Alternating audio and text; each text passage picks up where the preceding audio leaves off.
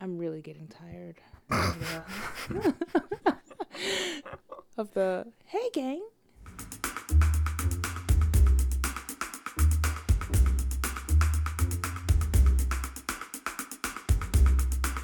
Hey, welcome to Bree and Friends, a podcast about nothing and everything. I'm your host, Bree Simmons. This past week, I had my friend Zed Kitchens come on through. It was a Saturday before the Oscars when we recorded this episode. So we were uh, chit chatting about some of our favorite films and least favorite films, Oscar nominated or otherwise. Um, and Zed is actually a G&E in the industry. So who better to have on, huh? So enjoy and let's get started. well, everyone, welcome to Bree and Friends. And uh, today I've got the one and only Zed here. Say hi, Zed. Top of the morning to you. I just realized maybe saying the one and only because isn't there a producer guy named Zed? You know what? Um, no, there's a uh, there's an artist, a, a DJ, if you will, called Oh. Zed. He's a DJ. Um, but he's called Zed. That's not actually his real name. His real name starts with an A or something like that. I looked it up. Poser. Yeah, yeah, because I got really jealous. I was like, no, dude, I'm the only Zed. There's there's only me, Lord Zed from Men in Black, Zed the rapist from Pulp Fiction. No!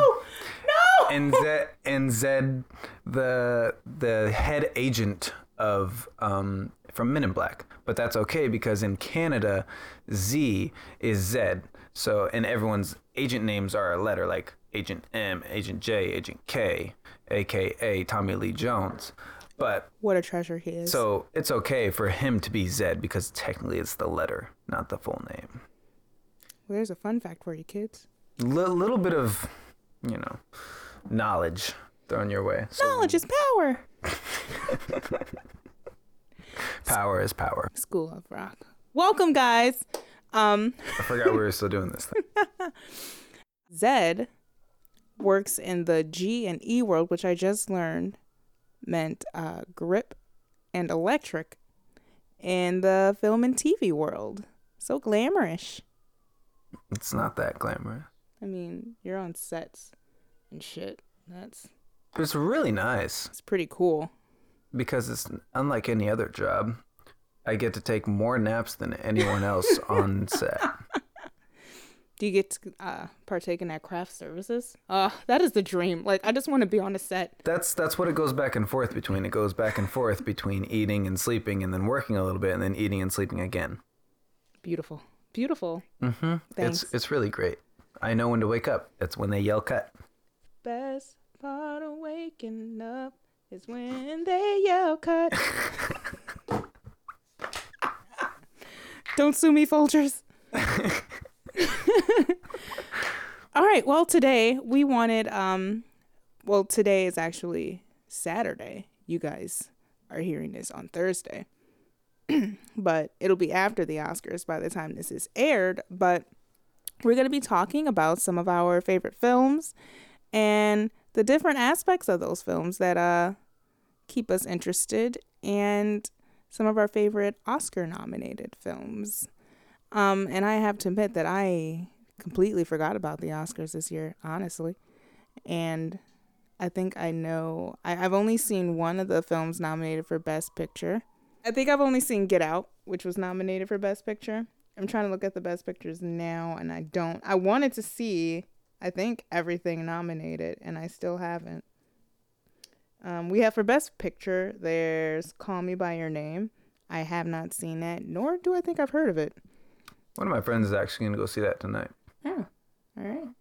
That- Um, Dark. That's, that's all the knowledge I have on that. Um, then Darkest Hour. I did want to see that because I'm a history nerd. So then I also did want to see Dunkirk because I'm a history nerd. And I saw Get Out. That was amazing. Cause you're a history nerd. Well, I mean, if we want to go deeper, then yes, because that is. We can take that route. we can I'll do a whole damn show another day on Get Out because that whew. Um, Lady Bird, I wanted to see just because of all the hubbub. I actually know someone who worked on Lady Bird. Yeah, they were part of the um, the uh, production design art department, and it was funny because I've heard this from another movie too. Is they were like, "This movie's stupid. It's it's not gonna it's not gonna do well at all. It's going nowhere. This director doesn't know what she's talking about." And then look at that, it's an Oscar nomination. And we'll see who wins, guys. I mean, well, we'll know by now when this airs, but um, Phantom Thread. I don't know what that is. Phantom Thread, I think that's isn't that the new um, uh, PTA one with Daniel Day Lewis. Obviously, if that's in the Oscar nominations, we all know who it's going to. If I'm not mistaken, is is is that right? Uh, we'll see. Got the post, which I definitely wanted to see. I forgot what movie I was watching where the trailer came up for this, but Meryl Streep and Tom Hanks, and that's all I needed. I don't care what the story's about. Like, I'm in. I'm sold. America's sweethearts right there. Ooh, my heart. Goodness. Um, The Shape of Water. Well, I feel like I have to like this because it's Guillermo del Toro. so, but I'm not gonna lie, I don't really know much about this either. I am very unprepared, but I got Zed here, so he's the one I'm relying on to get me through this. Three billboards outside Ebbing, Mrs. Missouri. Mrs. Missouri. That is the PTA one with Daniel Day Lewis, Phantom Thread. No doubt about it. It's gonna win the um, obviously for best actor probably. I mean, the man was Lincoln. I mean that's pretty freaking awesome. And I just I didn't recently watch this, but I saw on my Netflix they suggested I watch Gangs in New York again. And like he does not look like a real person. like the fucking mustache and the top hat. Oh. Good job Um, with the costumes. though. Embarrassingly enough, I've yet to see Gangs in New York. It's pretty good. It really I can do another one on this too, but it really makes you think. Like gangs have been around for forever and you know I don't know about it so much here in LA, but in Chicago, I mean, we get a lot a bad rep because of the gangs we have there. And it's like, look where the fuck it started, and they were just as brutal, you know. So, and and they weren't black. Speaking of the night Chicago died, that's just it's a song everyone has to hear. There you go. There's a plug. There, that's that's the plug exactly that. Um, and I think that's it. Yes. Unfortunately, the only one I saw was Dunkirk. Oh.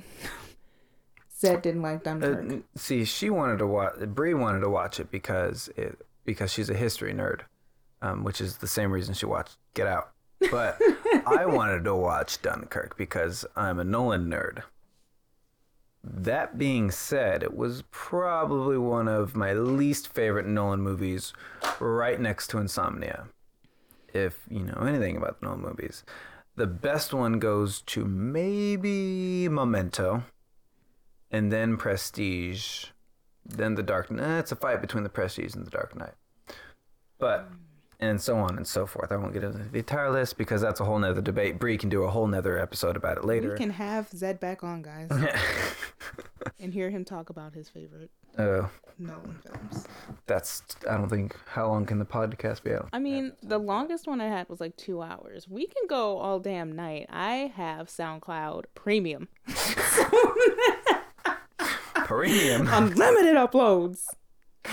you guys are in for some trouble. Um, but uh, yeah, so watching that one, it was much like the whole hour and first hour and a half of um, 2001: A Space Odyssey. It was very visually and aesthetically pleasing, very gorgeous, shot shot well, um, but story was just so uninteresting. The only the only thing that kept me going was like Tom Hardy.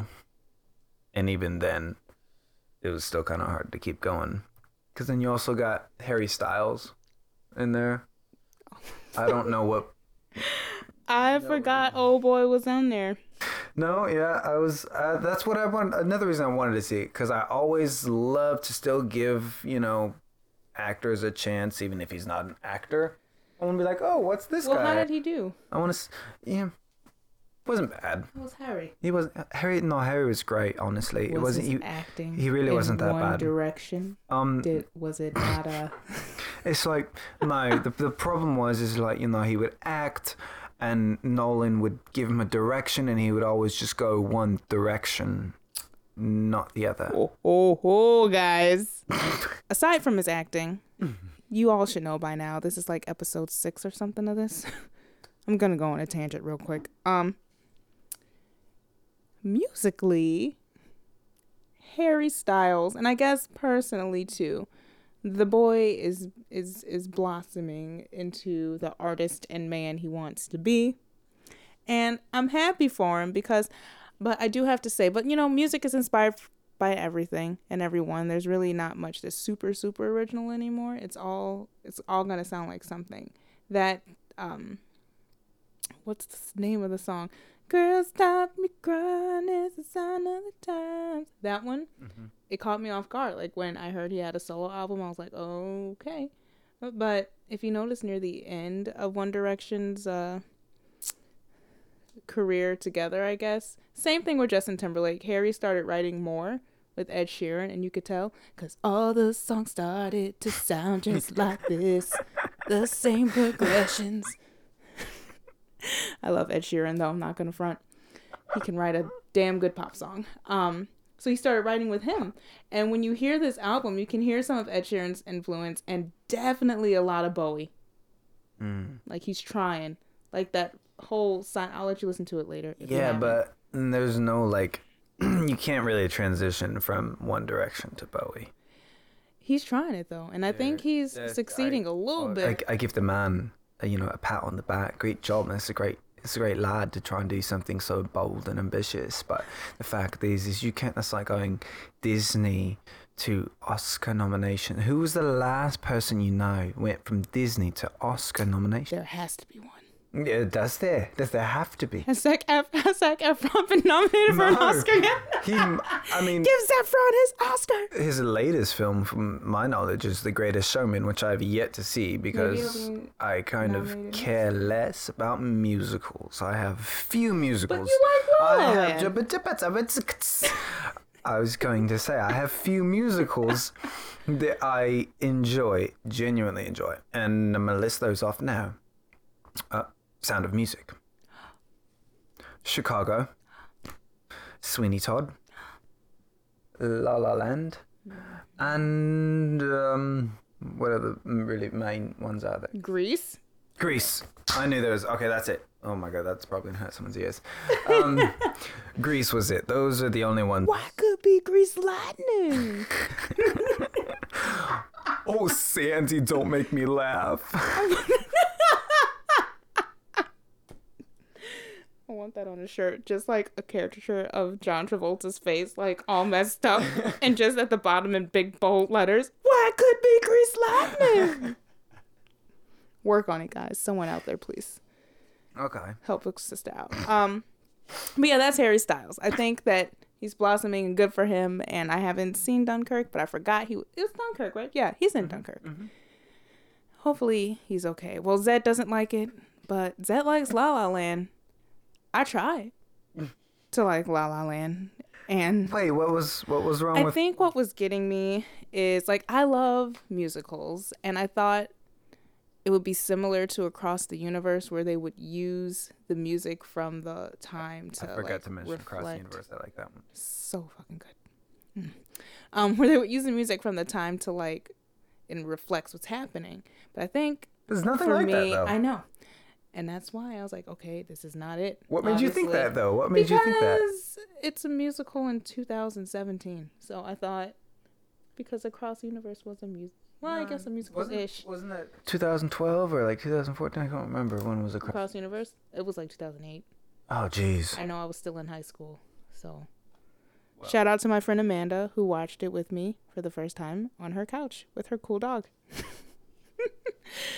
um but I think what got it for me is it was clearly an homage to old Hollywood and the old Hollywood musicals with the dancing and the style of music. Like I'm gonna give the composer props, That's really what I loved about it. but I think I don't know. Maybe I just thought they were trying too hard, and I'm like, just pick a damn time. I I was confused, I guess, because I'm like, yes, this looks old-ish, but she's using an iPhone and it cracked. It's a cracked iPhone because wow, her life is really in the dumps here. She's a struggling actress who's working at a coffee shop. my and- is cracked. No one else in the world has a cracked iPhone. I'm the only one. It's so terrible. Can you imagine how many times I have to look to see what time it is? Because I can't tell if it's a one or a seven.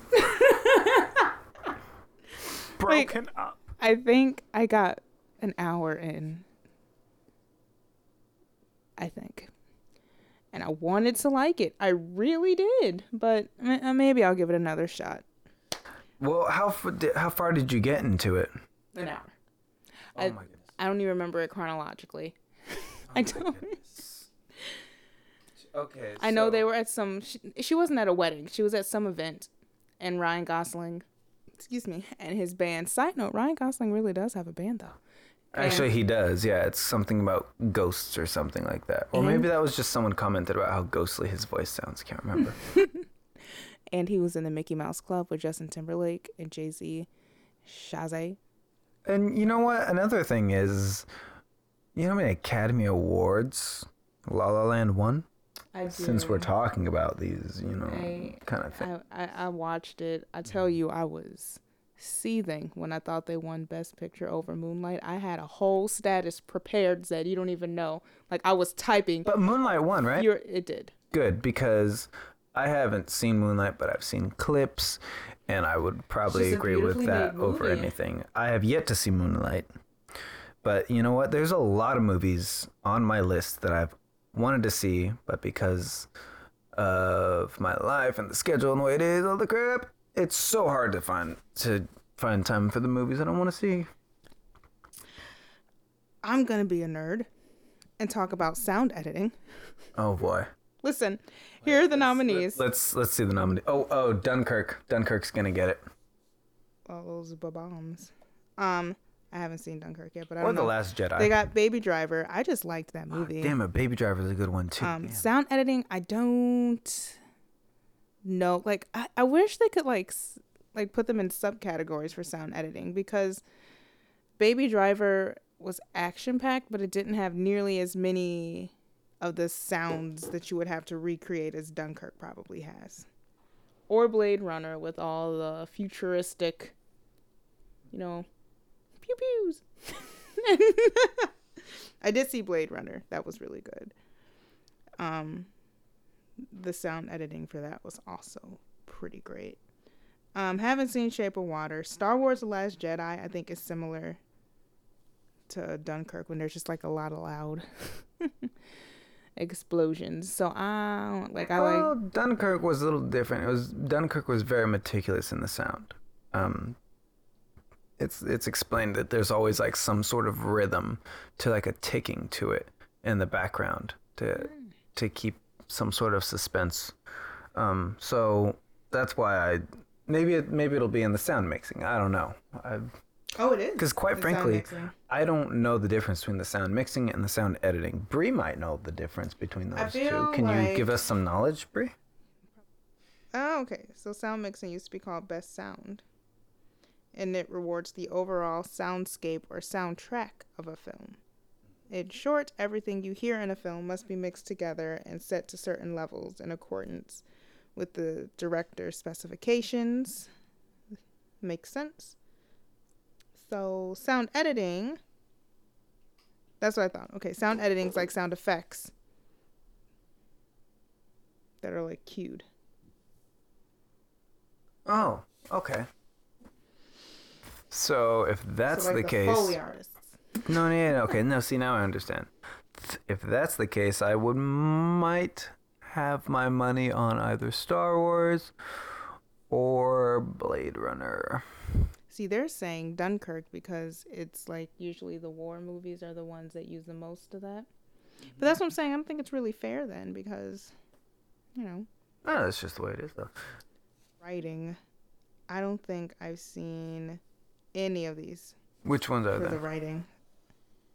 For adapted screenplay, anyway. Call Me by Your Name, The Disaster. I wanted to see my the Disaster money. Artist. My money is on Logan. Oh, I still haven't seen Logan. Me neither. My heart's not ready. I, I, I can't let go. I don't see a lot of movies these days, unfortunately. It's pathetic, but I'm around people who see all of the movies and they talk about it vigorously. So I feel like that alone gives me knowledge and an opinion. Therefore, my money goes to um, that. I'm gonna say writing for original screenplay. I could be wrong. I guess we'll know. Tomorrow. Um, to Get Out. Only because I haven't seen Ladybird or The Shape of Water, because I feel like those two would also be really good. Um, but just because I know what I know about Get Out and I love Jordan Peele. and it was just a good it was a good ass film, like everything about it. Spoilers, the TSA agent saves the day. It's amazing. And and there's twists and turns and all these like I uh they had a damn auction. It takes you back a little bit cuz they had like this sort of silent auction for um I can't remember any of the characters' names for the main character. At Remember what point she- was this? when she brought him home and they had like that big party the next day Mm-hmm. and it was like all those people there were like in awe of him and coming up to him like oh you're so interesting you're so strong blah blah blah blah blah and then they like go off into this secret section i guess and like have like this little silent auction Wow. Damn. Mm-hmm. Mm-hmm. Mm-hmm. And it turns out every time that girl who was Marnie on Girls, so I just hated her from the beginning anyway. Um, brings home another black man or woman, they just end up staying like they take their brains, guys, and put them in the bodies of the white folks. And the black folks just become these like weird not cyborgs because they're not, but just what do you call it? Just like deadpan, dead eyes. Zombies. Yeah. And like sometimes they'll snap, and the mother, who's a psychiatrist or a psychologist or something, like stirs her tea and like does a ding, ding, ding, and then they'll snap back too. It's insane. It's, Well, she also does that to make them knock out too. yeah, I don't understand. to go to the sunken place. I don't ex- I don't exactly understand how that works, but um, if I can learn that trick and use it on like just basically anybody, um, that'd be pretty cool. Because I don't know, any time on set would be freaking phenomenal. And Especially for the first AD when everyone's like quiet on set and no one's shutting the hell up. The first AD, just imagine that swirling a little tea and then ding ding, and then like twelve people just drop on the floor. And and when he was like tied to the chair and he was like picking cotton out of the upholstery and then he put it in his ear so that he wouldn't hear it. That's slavery guys if you didn't get that because slaves had to pick cotton. So yes best original writing. Pro- probably, honestly, like I said, my money's either on that or three billboards. I really can't wait to see what happens because i love jimmy kimmel um Who's that? That was a joke. Oh no! I got so scared. Like what? I've been to his show like two, two or three, two times, Oh, really? or is it three? I can't remember. It was two or Um, three times, So, but we love it. Any time. one of those times was I invited? Ah, I didn't know you Oh, yet. yeah. I didn't quite know you yet. The first time, I didn't even live Mhm. here yet. Actually, I was just visiting Dante, Oh. and I picked it as one of the fun touristy things to do. And we saw, if you know, the comedian Pete Davidson, who's now on SNL. Um, before he was super huge, he was on that show, but he was also on the show um, Guy Code that was on MTV that I watched.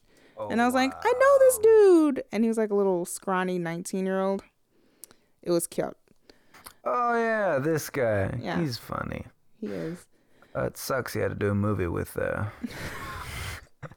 with what's her what's her name? Amy Schumer. Amy Schumer. Yeah. I want. Okay, I used to love her show, but then I'm like, everything you do is just you're trying too hard now, Amy. Yeah. Like you're pushing the look at me. I'm not super skinny and I don't take good care of myself, but I sure do love sex. Like that's too a, much. That's a great way to start off, but that's all she was writing. That's what I'm saying. Like it's the same thing over and over, Amy, and I want to love you. I do, but it's like find something else, boo boo. It's like you know, Jim Carrey started off on his goofiness and wackiness, but you know he also did some really great things. Like if you haven't seen the documentary, um, Jim and Andy, that's a great one you should watch. You'll fall in love like you'll fall in love with uh, Jim Carrey the way I'm in love with him, but uh, he doesn't accept my love, and I'm okay. I'm over that. It's whatever. Let's move on. but I don't know. The, I I never could stand her as a comedian. The w- only other co- I'm not even going to get into that.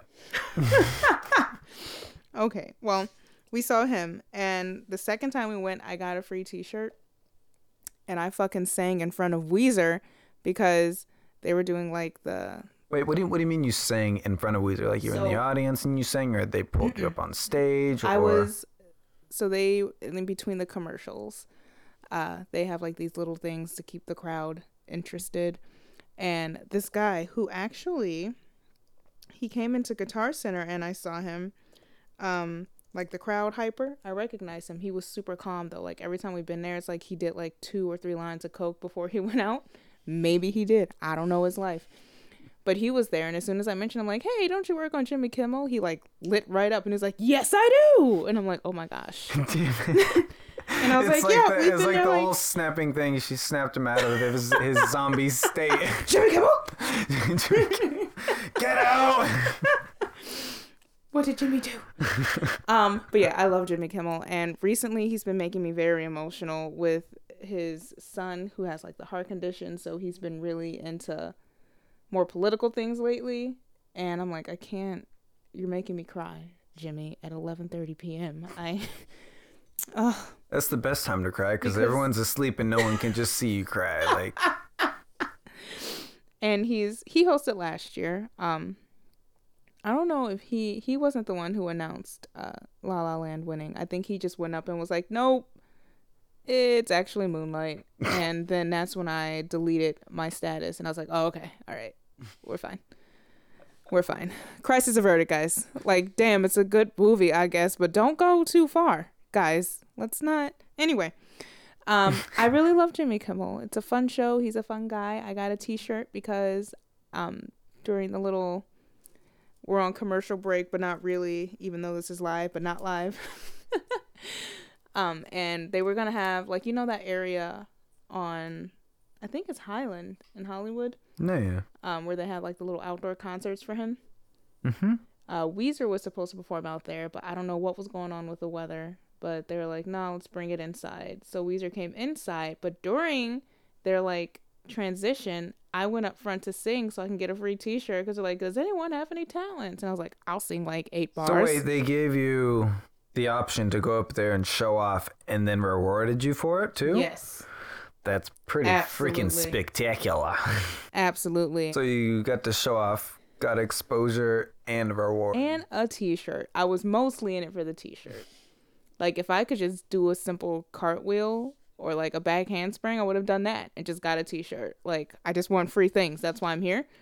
Um, but that was also the day uh, Dave Chappelle was uh, gonna be a guest. So uh. we fucking saw Dave Chappelle. I got a T-shirt. It was a great day. I sang in front of Weezer. They were unbothered though. Like the lead singer, what's his name? Mountain River.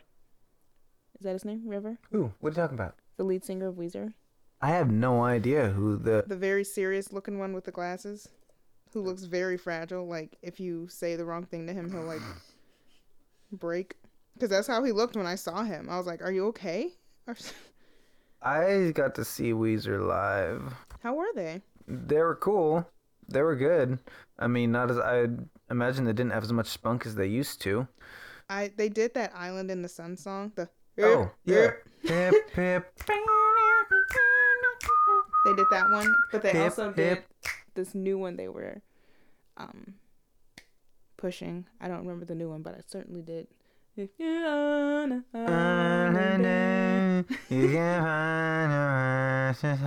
that one. But yeah, I got to.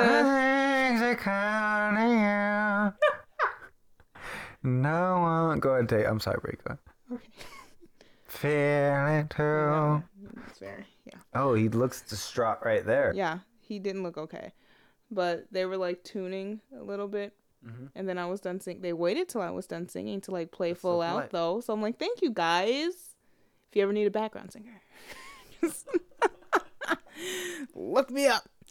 Um, that whole tangent was to let you know that I like Jimmy Kimmel and I'm excited to see him host the Oscars. your favorite film, guys? I just said your. God, Your your uh, favorite films. your uh, favorite films there. Your favorite films that have been nominated, or maybe they weren't, and now's the time to get those boys uh, or girls or whatever. All right, so I have a question. Was The Prestige ever nominated? Because if so, that would be one. I want, I hope so. I mean, the name alone. It's freaking prestigious. Le Prestige. La Prestige. It got a satellite award for best overall DVD. Well, um, Bree, go ahead and cut that out. A satellite. no, it's a good ass DVD. The Prestige. It was a good movie, and it was probably one of Nolan's better ones, honestly. I'm surprised it wasn't. I'm pushing wrong buttons because I don't know where they are. The Prestige. I'll just put an Ooh, Oscar after you know all what? these. See, it has Oscar snub, so yeah. Okay, so It here's was. It got a nomination for best cinematography and best production design. that sounds about right. Production design, absolutely. A lot of work went into that, as it was a period piece. So naturally, if it's a period piece, nine times out of freaking ten, it's gonna get best for production design. That is, if they freaking pull it off enough to be nominated. If it's nominated nine times out of freaking ten, it's gonna win. That's what you get. Now I'll tell you what. Um, you know what? Actually, I'm gonna let you finish, and then I'm gonna go into mine. A lot of mine are Tom Hanks related.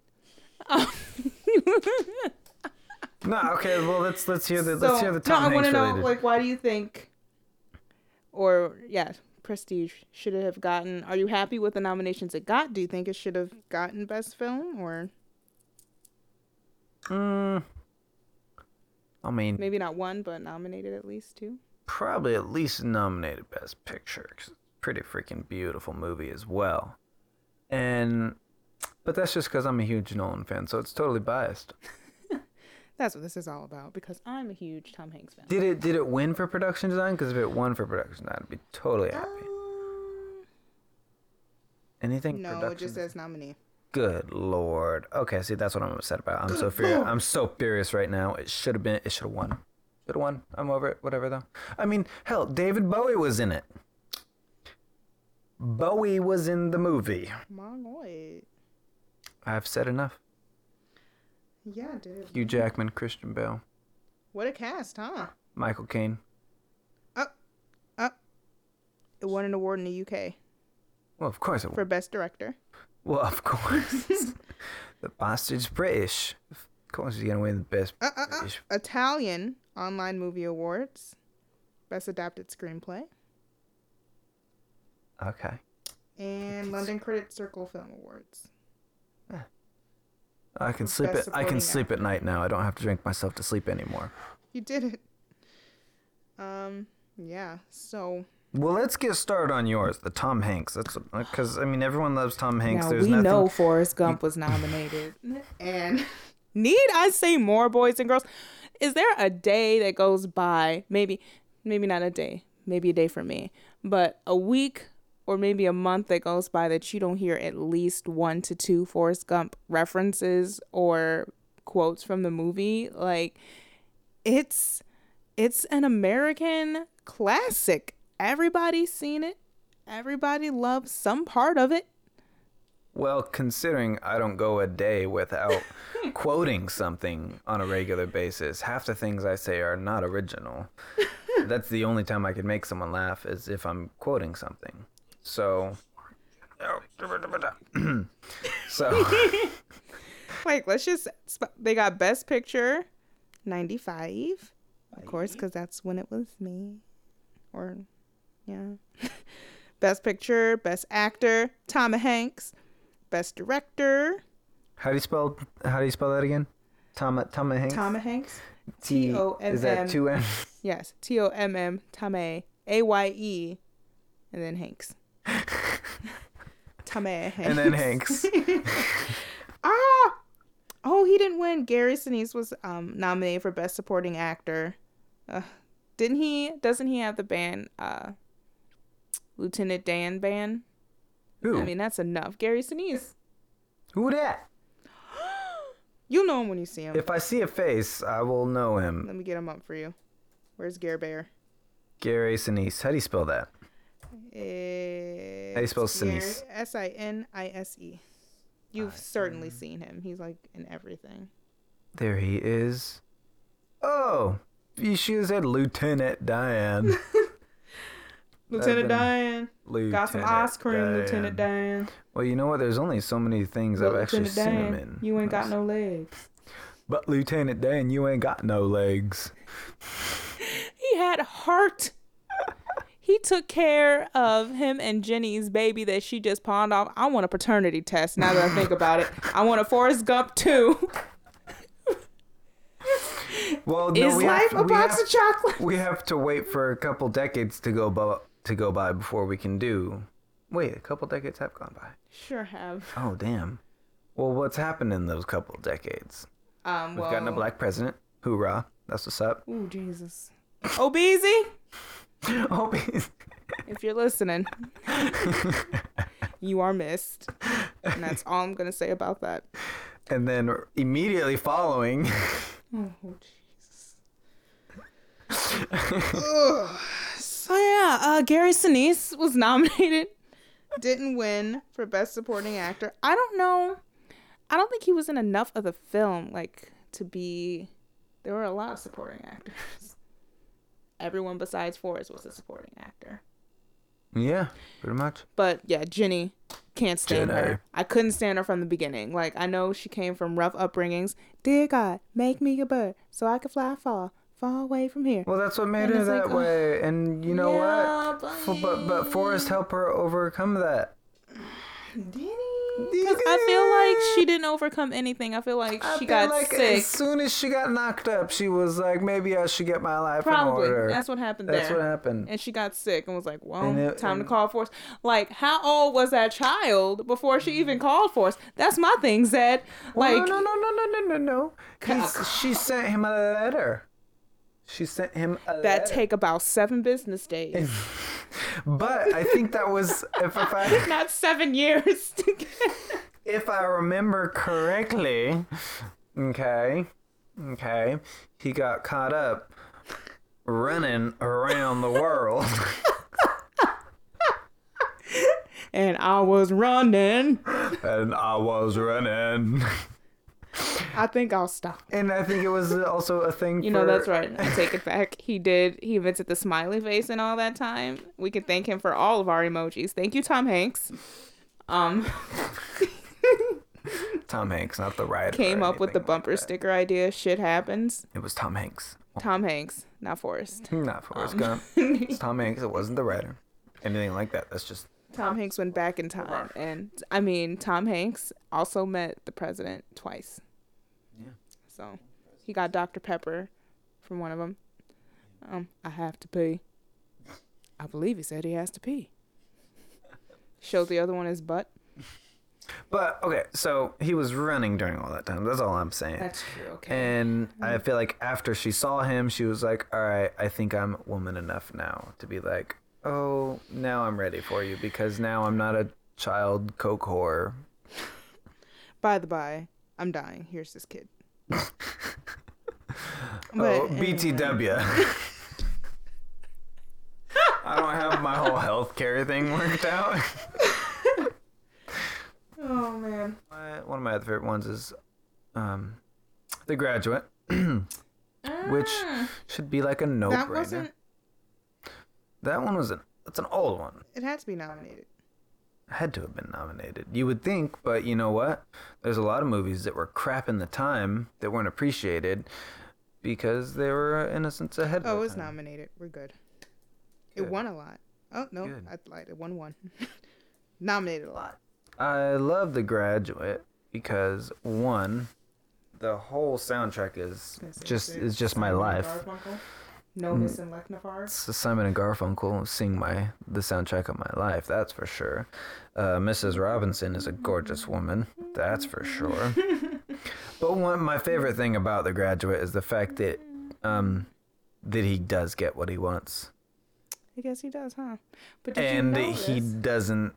He's not even sure if he that's what he wants. That's what I'm saying. Like That's the best. they part. show them on the bus at the end, and they're just like, "Okay, Crap. Now what? well, that was exciting." Uh.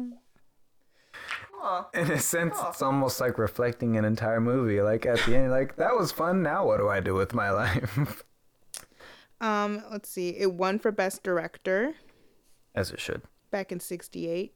Um, was nominated for best picture, best actor, best actress for Dustin Hoffman and Anne Bancroft. Bancroft.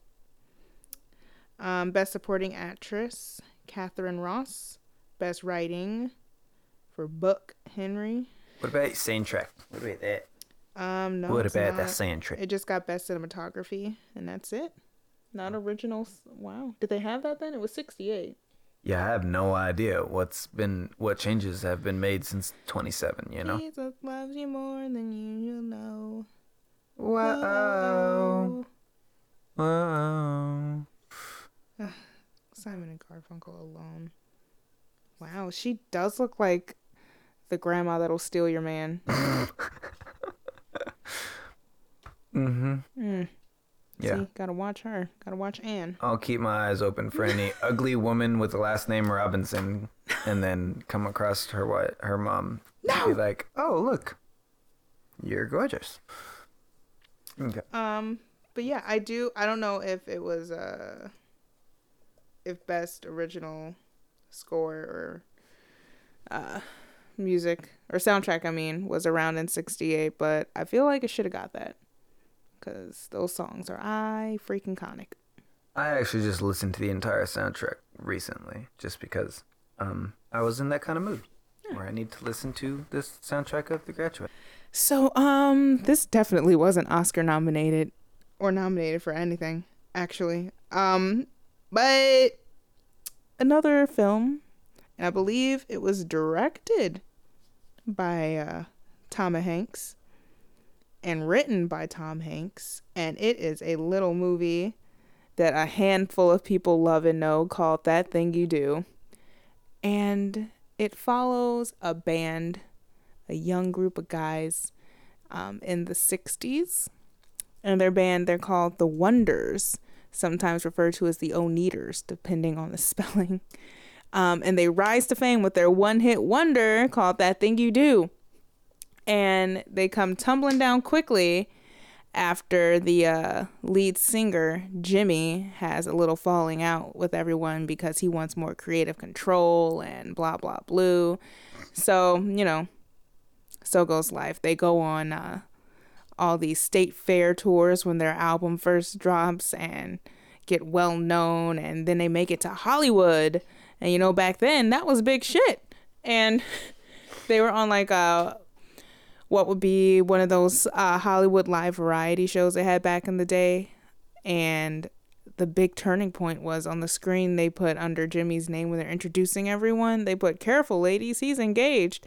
And his girlfriend, who was sitting in the audience, was like, Oh my gosh. And his girlfriend is played by Liv Tyler, by the way.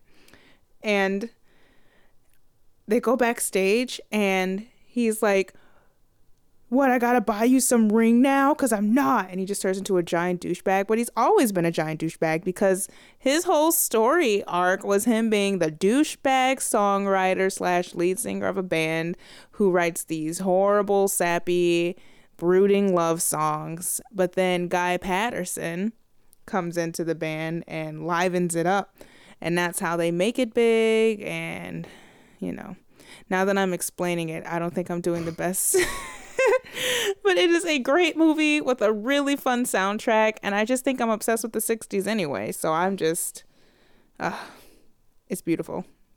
One of my favorite lines is they're in, it's set in Erie, PA first. And, um, one of the guys, uh, the drummer actually, they get discovered after they play at a local Italian restaurant called Villapiano's. and this guy wants to um I think his name was Phil Horace or something.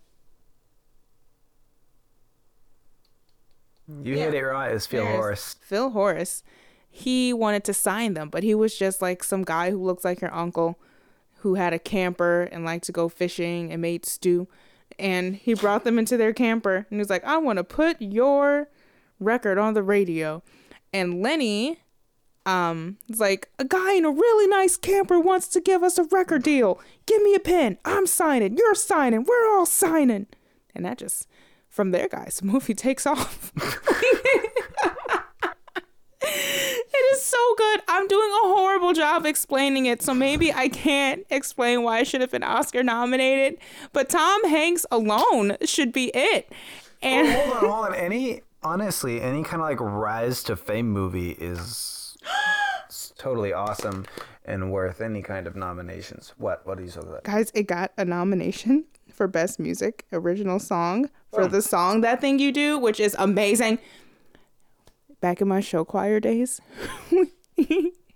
we did we performed that, but I was a little confused because we did it on our 80s night and I'm like this is nowhere near 80s. The movie came out in the 90s. It was based in the 60s, but nice try. Maybe they were going for the median, you know. I don't know how that worked. like you add up all out? the years between 1965 or whatever. And when did this come out? 97? 96. Between there and 1996. I don't even think the median would be in the 80s anywhere. We can math it out later. But it also got a Golden Globe nomination for the song. I'm noticing it's all for the song, not for the actual movie. You're not doing a good job at selling ah, this movie, Bree. Ah, funniest supporting actor in a motion picture for the American Comedy Awards. Who is that? And that was Tom Hanks. And you know, oh, I don't White. know. Yes, he was their manager, Mr. White.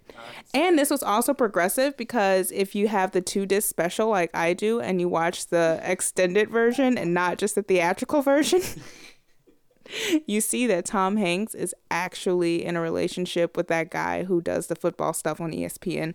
What's his name? He look kind of looks like a really skinny Drew Carey. Like he could be Drew Carey's attractive brother. I have no idea. Something Bradshaw. Is it Bradshaw? Terry Bradshaw? Yes. No. Oh no. I just thought about that. that's a bald one. No, not Terry. not Terry Bradshaw. Uh, the point is, it was progressive because Tom Hanks was a gay man in the '60s openly gay man in the 60s in this film. And and it was star-studded, guys. This cast, you had I don't know if Ethan Embry is super famous now, but I just always remember his name. I think it's a double E. Ethan Embry. Um, Liv Tyler, as I mentioned, she played Faye, who was Jimmy's girlfriend, and later turned into Guy's girlfriend slash wife because fuck Jimmy. And then Steve Zahn played Lenny. I loved him as Lenny, and I loved every character he's played since, but I think it's just because I hold on to that. Um, you had Charlize Theron as Tina, who played Guy's girlfriend who left him for her dentist. like, guys, this movie, it just. Rita Wilson, his wife, was in it. She played like the uh, waitress at the bar that Guy went to because he was obsessed with jazz. And that's the other thing. Guy was like a jazz drummer and he joined this little rock band that played the same shit every day, but he was an amazing drummer. And his favorite musician was Del Paxton, who was this really cool jazz pianist. And he met him while he was in Hollywood. And he goes up to him. And I dream of saying this to Bruno Mars one day You are my biggest fan because he was super drunk from martinis, listening to jazz all night. And Marguerite, aka Rita Wilson, came up to him and was like, "Oh, you want to meet Del? And then she introduces him to Del Paxton. Okay, so that, I just fucking love that thing you do, and maybe the story isn't? Oscar worthy. That thing you do, I'll tell What you, thing? you doing that thing. the thing she's doing is breaking his heart into a million pieces, like she always does, and she doesn't try to be cruel. But I mean, she never even knew about the heartache that he's been going through, and he tries and tries to forget her, girl. But, you know, it's just so hard to do. Every single time she does that thing, she does. And he doesn't ask a lot, but he knows one thing is for sure. It's his love or her love that he hasn't got, and he just cannot take it anymore. And that is the thing she does, said. I like what she does. He's just asking for some loyalty, and she simply can't deliver. Damn. Anywho, what and film? that's my life. What what film do you have next? Oh, you know what I'm upset about? This right here. Really? I'm genuinely upset about them making A Wrinkle in Time into a movie. Please go Ultimately, on. because it just looks terrible.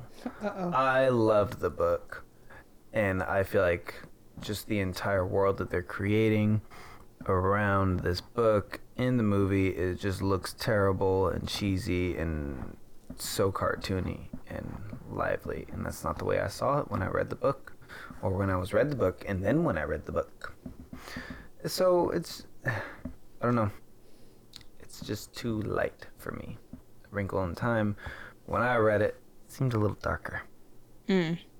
Well, maybe the trailers are giving up, uh, giving off a more. Well, I mean, also, it's like look at the design of it. It's all everything is just these bright colors, and I feel like it shouldn't be a bright colors. I really don't. It's it's the things should be a little bit more desaturated. These are very vibrant colors and lighthearted, and I don't know. See, I didn't read the book, so I'm not sure what on earth. Is, I know I've heard of it before, but I didn't know what it was about. Oh yeah, yeah, no. Um, yeah, I I don't want to watch it. Yeah, that's an interesting perspective. I just want to read it again because totally ignore the movie. you know I haven't been hearing anything of that from from that end of things. Well, I've only been hearing like the very hello the very excited um um black people because Ava DuVernay I think directed it. So they're all like, "Yes, Ava," because she does great things. But see, I don't know the actual story. So if you're saying it should be like it has a darker theme, then I can see what you're talking about because it definitely didn't look like a dark movie to me. no, exactly. I thought it was a very magical, mystical land where this girl goes to find her dad. Mm-hmm. Yeah. But I guess that part's not like the lightest. I mean, there are parts where she's like, "Trust me," and there's like dark things, and it reminds me of the trees from Wizard of Oz.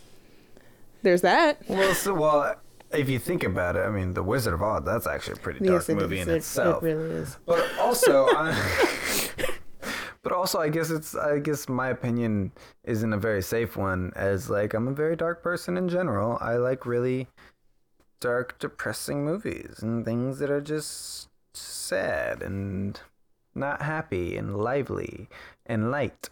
So, you know, maybe I'm in the wrong. Maybe this is the movie everyone loves, and I'm just a stickler about it. I mean, no, I get what you're saying. Like you've actually read it, so you have a better view than me. I mean, shit. Um, yeah, I don't. Yeah.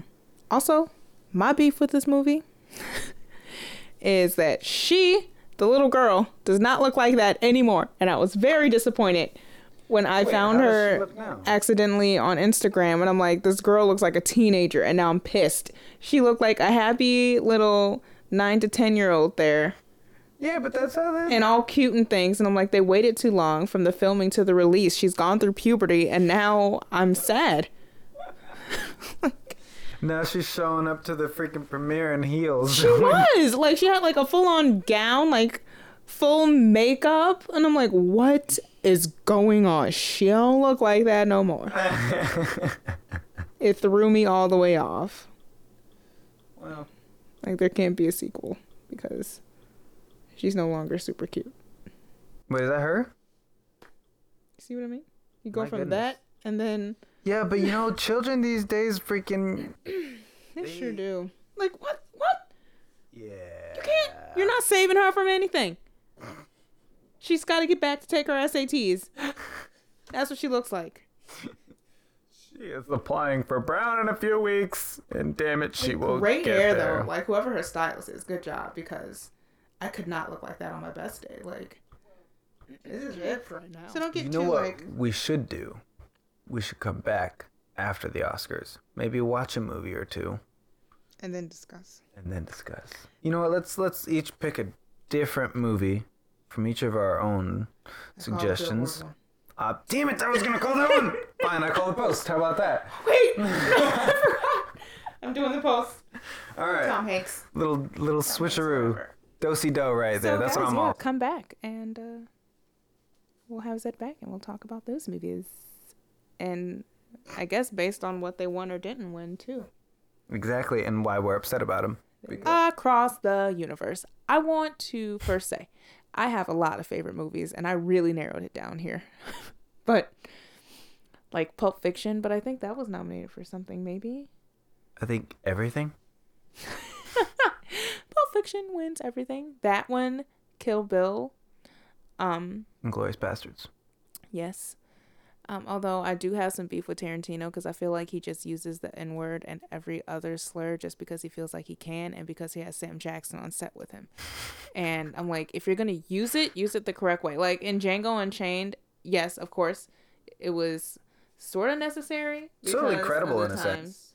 But like when you open Reservoir Dogs and it's like, why do you? And it, like it just seems so fucking pretentious because it's like that. Like they're going around the mm-hmm. damn table. All right, let me just spout out every racial slur I have here while we're wearing these sunglasses, packing up drugs.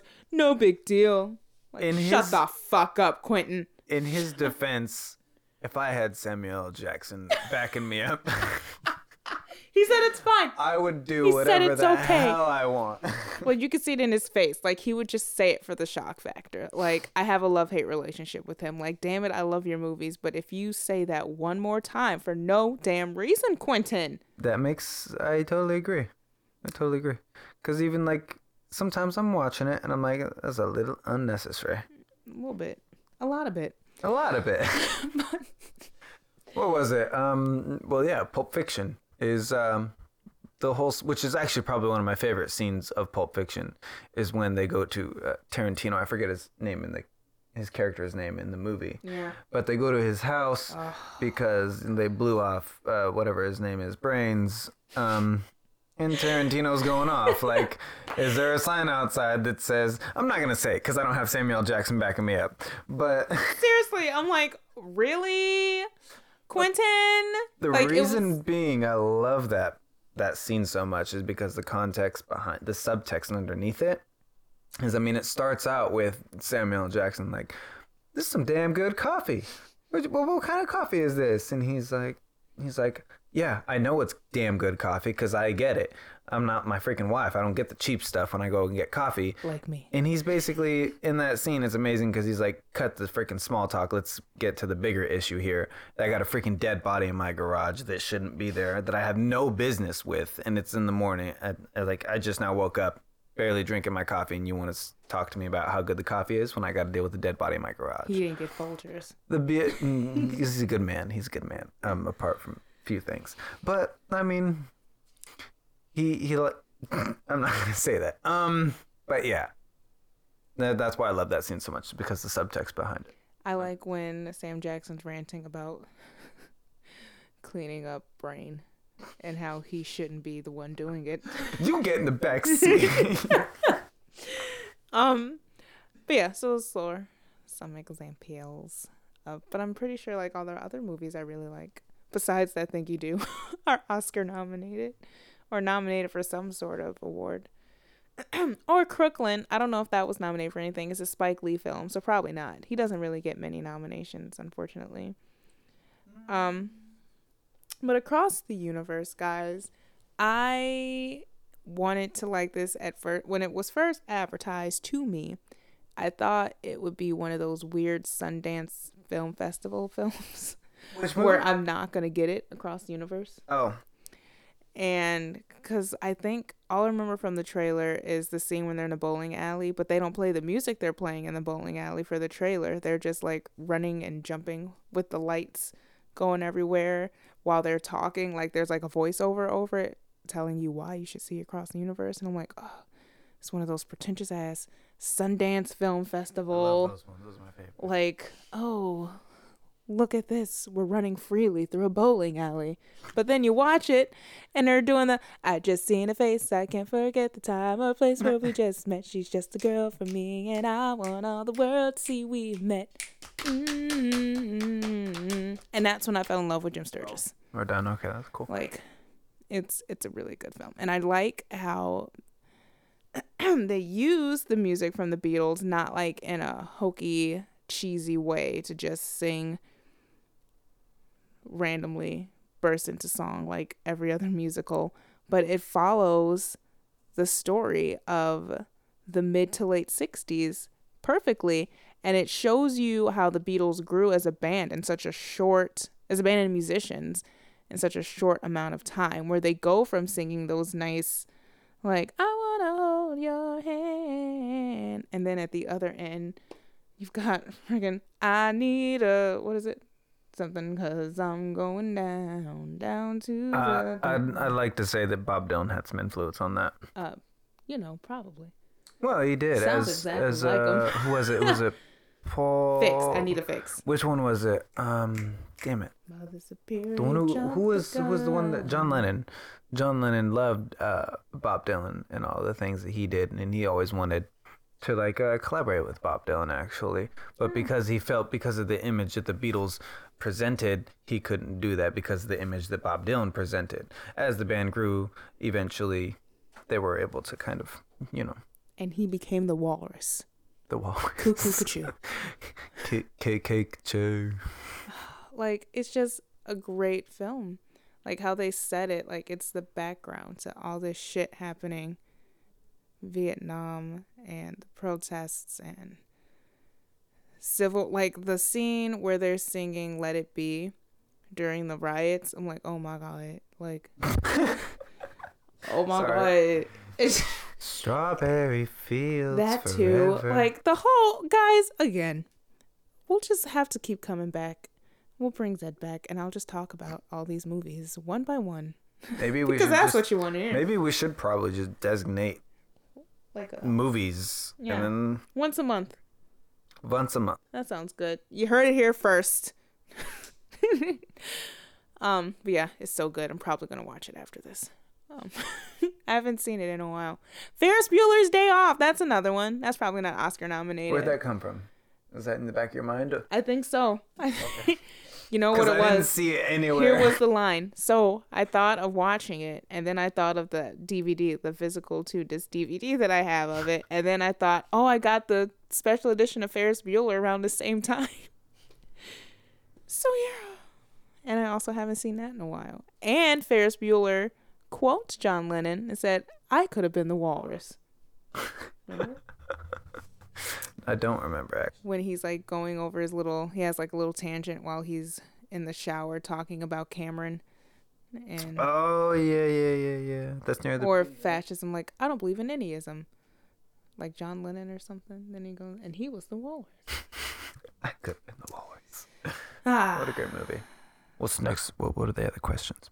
Oh okay what draws you into a film like what keeps you going Draws me in initially, or keeps me in Well, it? both. That's two different kind of Both. questions.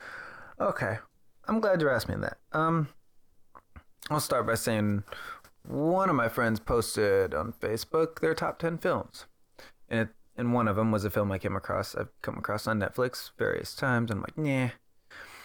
But then he said it was one of his favorite, and I was like, oh, maybe it's actually good.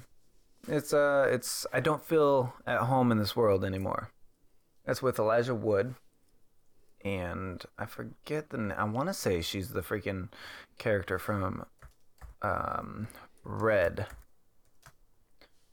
Uh, Melanie.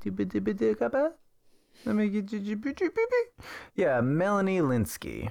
She plays. She is Ruth, and she is the character from Red, if I'm not mistaken. Anyway, um, so what draws me in and what keeps me in? Um, as someone who works in Genie, my entire job is to make things look beautiful. So if the opening scene or opening shot or whatever is aesthetically beautiful and says a lot about the movie just by the very framing and and the colors and everything in itself, I love it. The very opening shot of this movie is it's her at night. It's actually the second shot. And it's her at night.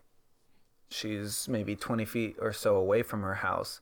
Everything is dark around her, and it's just yellow, like a yellow light spilling out from her house. And it's just her secluded all by herself, far from her home. And therefore, kind of portraying the very image of the title. I don't feel at home in this world anymore.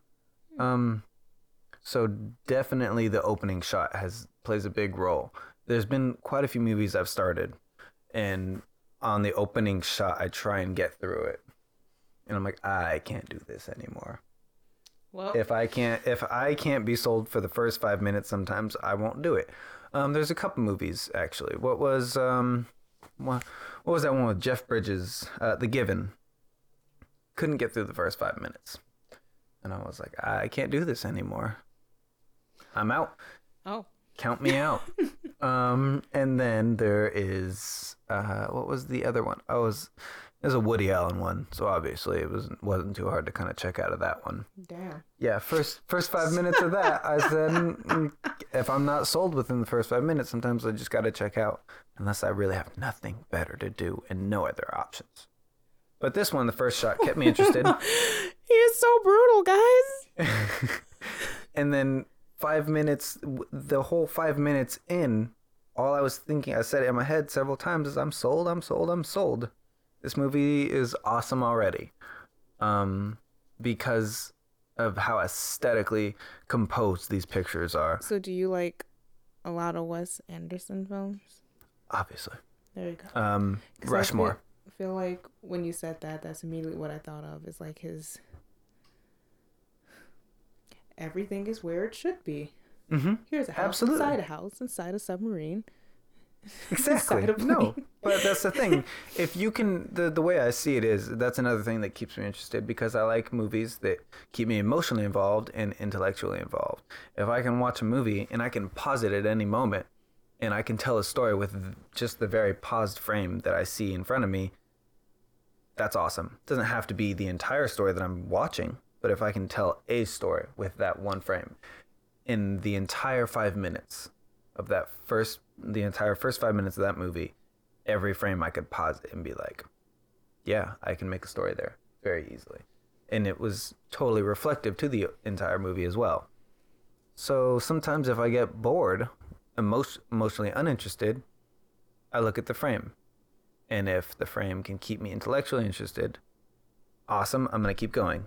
If not, I check out. You know, we gotta get Jason, Jason, and Tyler.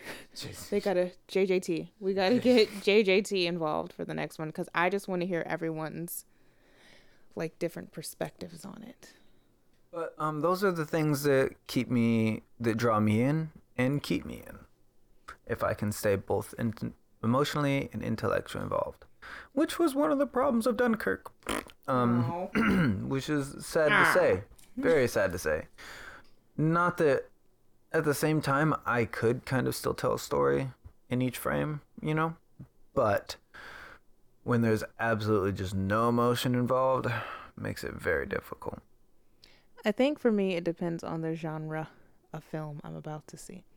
Because, I mean, I'm a simple person, really. But I also can't focus for like a super long time. So if I go into a film knowing it's gonna be like two and a half hours long, I'm like, okay, here we go.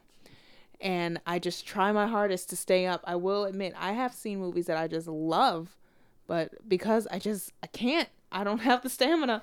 I'll like sleep for like five minutes and then wake up like, oh, I'm here, I'm here. But I think I think for I think it's because of my Disney upbringing. There has there has to be some sort of bright, colorful or like I need something visual there. We could not watch me. a movie together. I like across the universe. There was nothing bright and colorful at the beginning of that. He's sitting on a damn beach. It's all gloomy and gray. Is there anyone that's going to listen to my story? A girl. Girl. and it just fades out into some jello mold looking thing and then it's a dance. It feels so right now. yeah, you were probably getting ready to check out, and then it jumped into the dance, and you're like, I'm back. There it is. Like, ah, you almost lost me. no, I think again, I think it depends on the genre Raw. of the picture I'm about to see. Like a comedy, I don't expect it to be like laughs right off the bat. Obviously, you got to have some story that's leading up to it. Or maybe it's I think it's the trailers. If the trailer doesn't get me, then I'm probably not to see it. The trailer or the subject matter has to be. Like Dunkirk, I don't remember seeing a lot of trailers for it, but I just went to see it because I'm like maybe it's like a documentary. Like if there were, there probably is a documentary on Dunkirk on Netflix. I'd watch that. Probably. I don't need a trailer for it, but for comedy stuff, I'm gonna need some sort of trailer to show me what I'm getting into, so I can see how cheesy it is, and if all of the funny shit's gonna just be in this minute and a half you're showing me. For action films, I don't like. I'll admit. I don't like all the romance sappy shit. Like, just get down to it. Like, Marvel has Oh, been something up. not Marvel. DC was pissing me off real tough with damn Batman v Oh Superman because I'm like, if he drops something one more time to go get Lois, I'm out.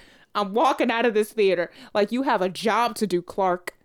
You have a job. You selfish son of. like, fuck Lois for a minute. She she got herself into all of those messes. Okay, no one told her to go underwater to go get whatever the fuck she threw down there. I forgot now, but he he literally dropped a building once and be like, ah, Lois, no, no, that's not your responsibility.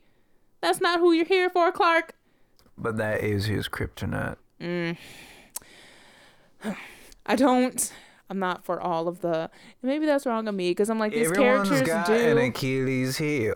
Like like all these characters do need a line or a story or a way to build. They can't just fight all the time. But i'm like if you're not fighting you don't have to be involved romantically with someone. Like i just think it takes away from the story.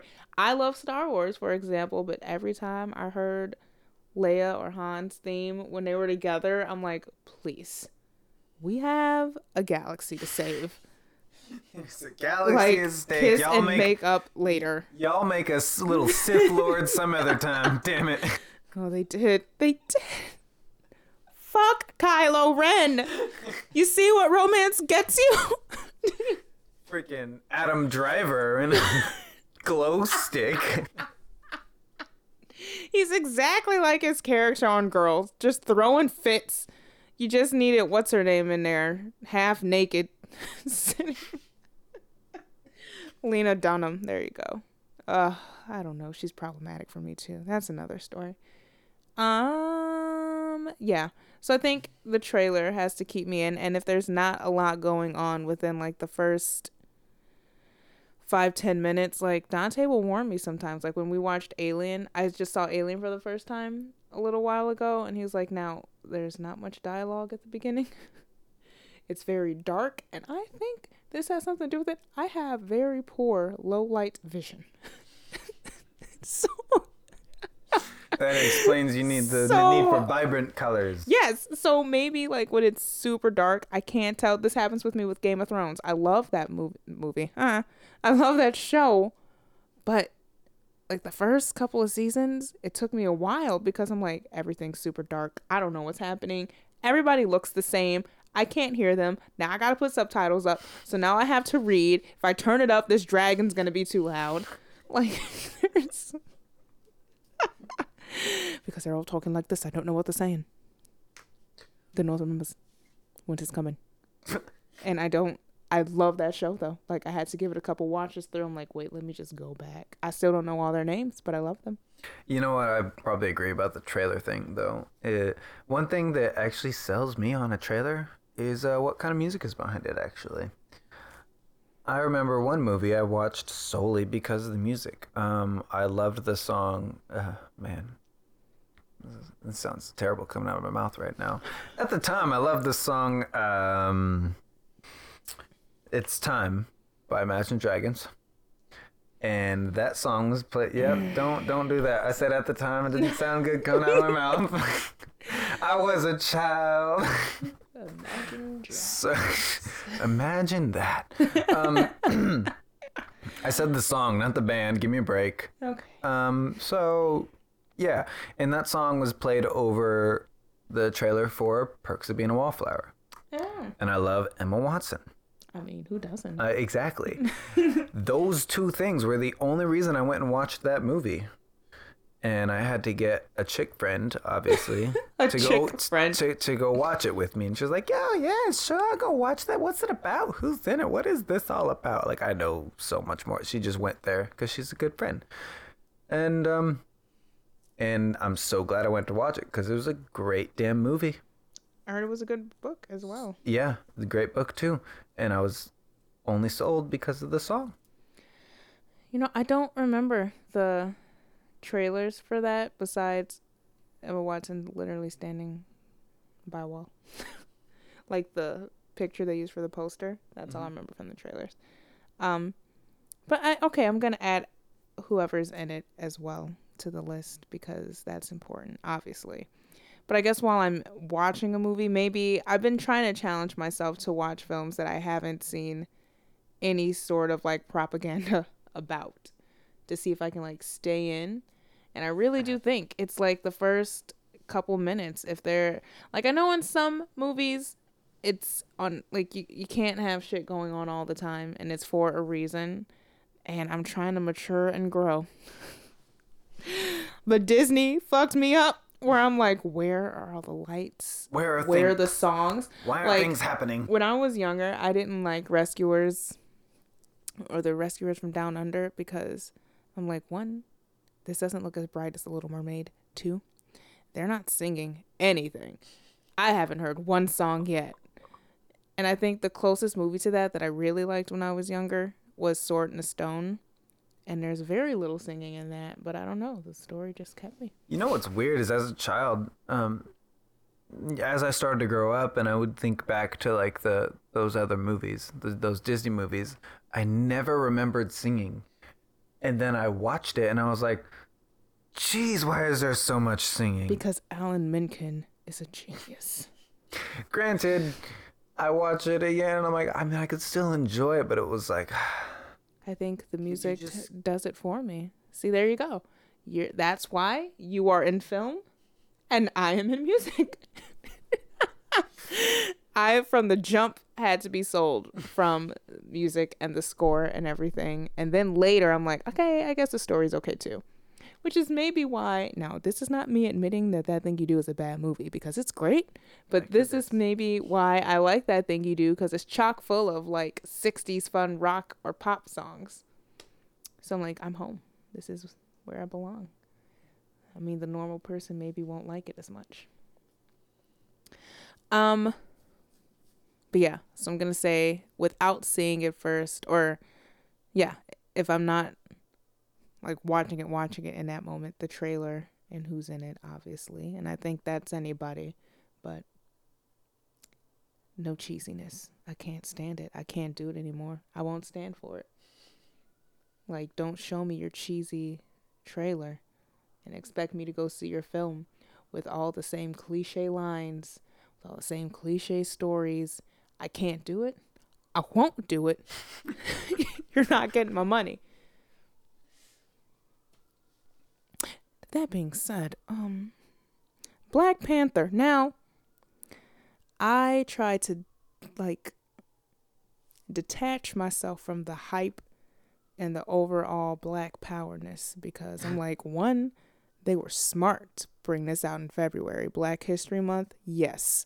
They knew what the fuck they were doing. All right. Did they release Princess and the Frog in on in February? I liked that one. I did not. See, that's one too. I was like, I have to like this. I don't know. Everyone's like, Princess Tiana, first black princess. I'm like, yes, I'm happy she's Was around. she a princess? She turned Mhm. into a princess. I guess. She married what's his name? Yeah. The um, light skinned Creole dude. I don't He white? Light skin. Oh, I was like, he's not white. He's Creole though. Yeah, I liked it. I don't know. I think it was ultimately because it's like set in New Orleans, so it kind of had like a, that kind That's of fun. feel to it. So that was actually. I like the lightning bug. Mm-hmm. Yeah. It's pretty up. Didn't he die? Yeah. I was pretty upset about that. Like, Yeah. remember he got squished or something. I wasn't happy. Yeah. I checked out after that. I I watched that, uh, like a school field trip. really. Yeah, we always had like these school field trips where we would go to the Dollar Theater. Um, It was like, you know, the way to get in to the Dollar to, to go watch this is everyone, you'd get like two cans of food and like $2 or something like that. And then we get to go to the freak, we have like the whole Dollar Theater to ourselves. We go in there and we freaking watch popcorn. Someone would always bring a laser pointer to point at the That screen. is so nice. and yeah, there was, I saw a couple movies like that. well, see now I'm showing my age because this was released in 2009, and I was not in any schooling that allowed school field trips. Uh, 2009. I was a freshman or sophomore in I- college. was probably in college. In college. Jeez. Oh, I think I was. Zed's pretty young, guys. I'm a youngster. I take that back. They released Princess and the Frog in December of 2009, not February. Well, see, there it is. They they didn't know what they were doing. They didn't. I mean, I tried to like the movie. I don't know why I didn't. Like, I just I remember the song where she's like, "I'm almost there," because I just like the animation in that scene too. But other than that, I just remember the lightning bug dying. My soul was crushed, and that's it. She married light skinned uh, Creole dude, and they live happily ever after. I will say I loved the cultural impact on it because I saw a post around then of this little this little cute little black girl who went to Disneyland and saw Princess Tiana and was like mesmerized and was crying and so I cried and I'm like, "Oh my god, you can be a princess too." My f- current favorite black black film. No, my current favorite My fr- Jesus Christ, why can't I talk? My current favorite film. and then we are done. Okay. All right, we're going to wrap things up here. My current favorite film right now is Black Panther and I tried to to separate myself from the hype and I think I did for a little bit. But then it was getting closer and closer to that release date and I'm like I have zero chill because Chadwick Boseman ought to be Oscar nominated by now. The man has played Jackie Robinson, Thurgood Marshall, um, James Brown, and now King T'Challa. And I just, he's so versatile. So damn versatile. The whole cast of Black Panther was amazing. The acting was amazing. Lupita was amazing. The the set design was beautiful. Like everything looked flawless in Wakanda. I want to go. I want to be. And like we'll find it. I'm starting to think that maybe it is real and maybe it's hidden like in actual Wakanda. We just can't see it. I have absolutely, I had absolutely no interest in watching this movie. Ultimately, because I'm so done with uh, superhero movies. Ah. That is the ultimate reason. But it's like everyone's freaking talking about it, and it's like, and that, that's actually how I ended up seeing La La Land. Also because Emma Stone. That someday she's gonna be my wife. I don't know when. She'll say yes one of these days. But um, the ultimate reason I ended up watching that is because the hype just kept growing and growing and growing, and people like, "You gotta watch it! It's so freaking cool, man!" And at some point, I was like, "Fine, I'll freaking watch it." And I ended up watching it when it was like almost out of the theaters. It was great. It was right after work. I went in there at like at eleven o'clock showtime, and nobody was in there. And I was like, I have this whole theater to myself. And then like two minutes before the movie's about to play, some couple walks in. I'm just like, oh, this is embarrassing. Anyway. Point is, that's what's gonna happen. No, I'm not here alone. Point is, that's Put what's a coat in gonna that's what's gonna happen to me when I go watch uh, Black Panther. Like when it's like about not to be in freaking theaters anymore, I'm gonna go in there by myself, eleven a o'clock, and, and then I'm gonna see Brie and Dante walk in there. I'm Seriously. like, this is embarrassing. All by Like myself. even if you're not into superhero movies, I know people who aren't into the whole that whole Marvel universe, but they like that's the thing though. Like it's not these and I love all the Marvel movies. I take that right back. Actually, are the Fantastic Four are they with Marvel or DC? Either way, I Wait, take who? it back. Fantastic Four. That's Marvel. Yeah, take that back. Um, I love most Marvel movies. I see them every time they come out, and this one just seemed way different. Like, yes, like I was saying that when I see these films, I'm in it for the action. They have that, but these characters actually grow and develop, and they're imperfect. It's like they're real people because they are real people, That's impossible. and that's not even that's inaccurate. That's preposterous. Um, but yeah, you see that T'Challa grows and learns that his father isn't perfect, and they like I don't want to ruin it for everyone, but and then you have Michael B. Jordan's character Eric Killmonger, who is like Black Tumblr in a way where he's just angry because he's like you know Wakanda, Africa has all this stuff and they've seen us suffering here in America and they're doing nothing to help. But I'm Wakandan, so I'm going back for what's mine. Fuck all of you. I'm angry. I'm killing shit. I'm coming for what's mine. And that, I, if you see the movie, I agree with him to a degree, but I wouldn't go as far as to kill everybody in sight. You know? Sounds vengeful. Um, I like it. yeah, like he, yeah. It's just great. It's a great story, whether you're into the whole superhero ness behind it or not. Like, it's just, it's really good. That's It's nice. It's a nice film. Um, but yeah, um, So,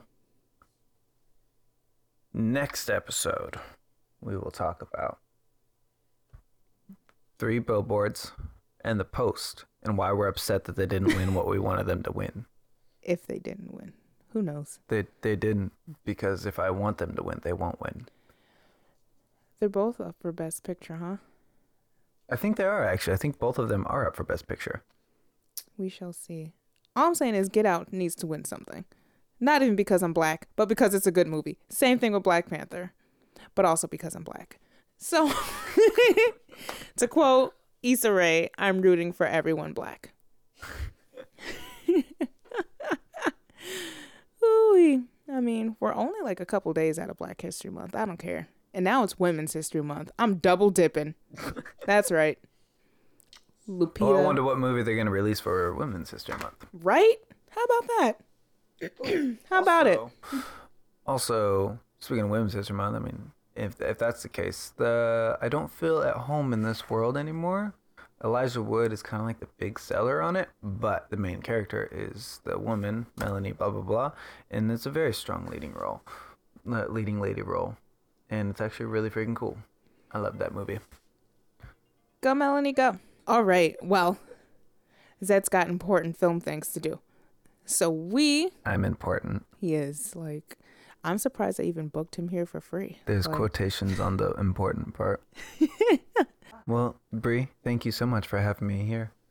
I really enjoyed it, and I'm can't I can't wait till the next one. I really It's can't. It's gonna be great. We're gonna freaking watch those movies. We're gonna come back with a list full of notes, and we won't have anything standing in our way. It, this is it, the next one is gonna be like a. Fi- gonna it's gonna be a five-hour long session, Get ready, guys. and Dante's probably gonna murder me. We're gonna actually live stream the films. oh good lord! It'll be like a mystery science theater. Is that what it was called? Where you just see our silhouettes and us making little remarks. But I'm actually really gonna go watch Across the Universe now. So if you're into that, hit me up. Well, you know what? You you won't because again, this is actually Thursday, not Saturday. We're leaping into the future. What year is it? Whew. All right. See you next week, guys. Bye-bye. Bye.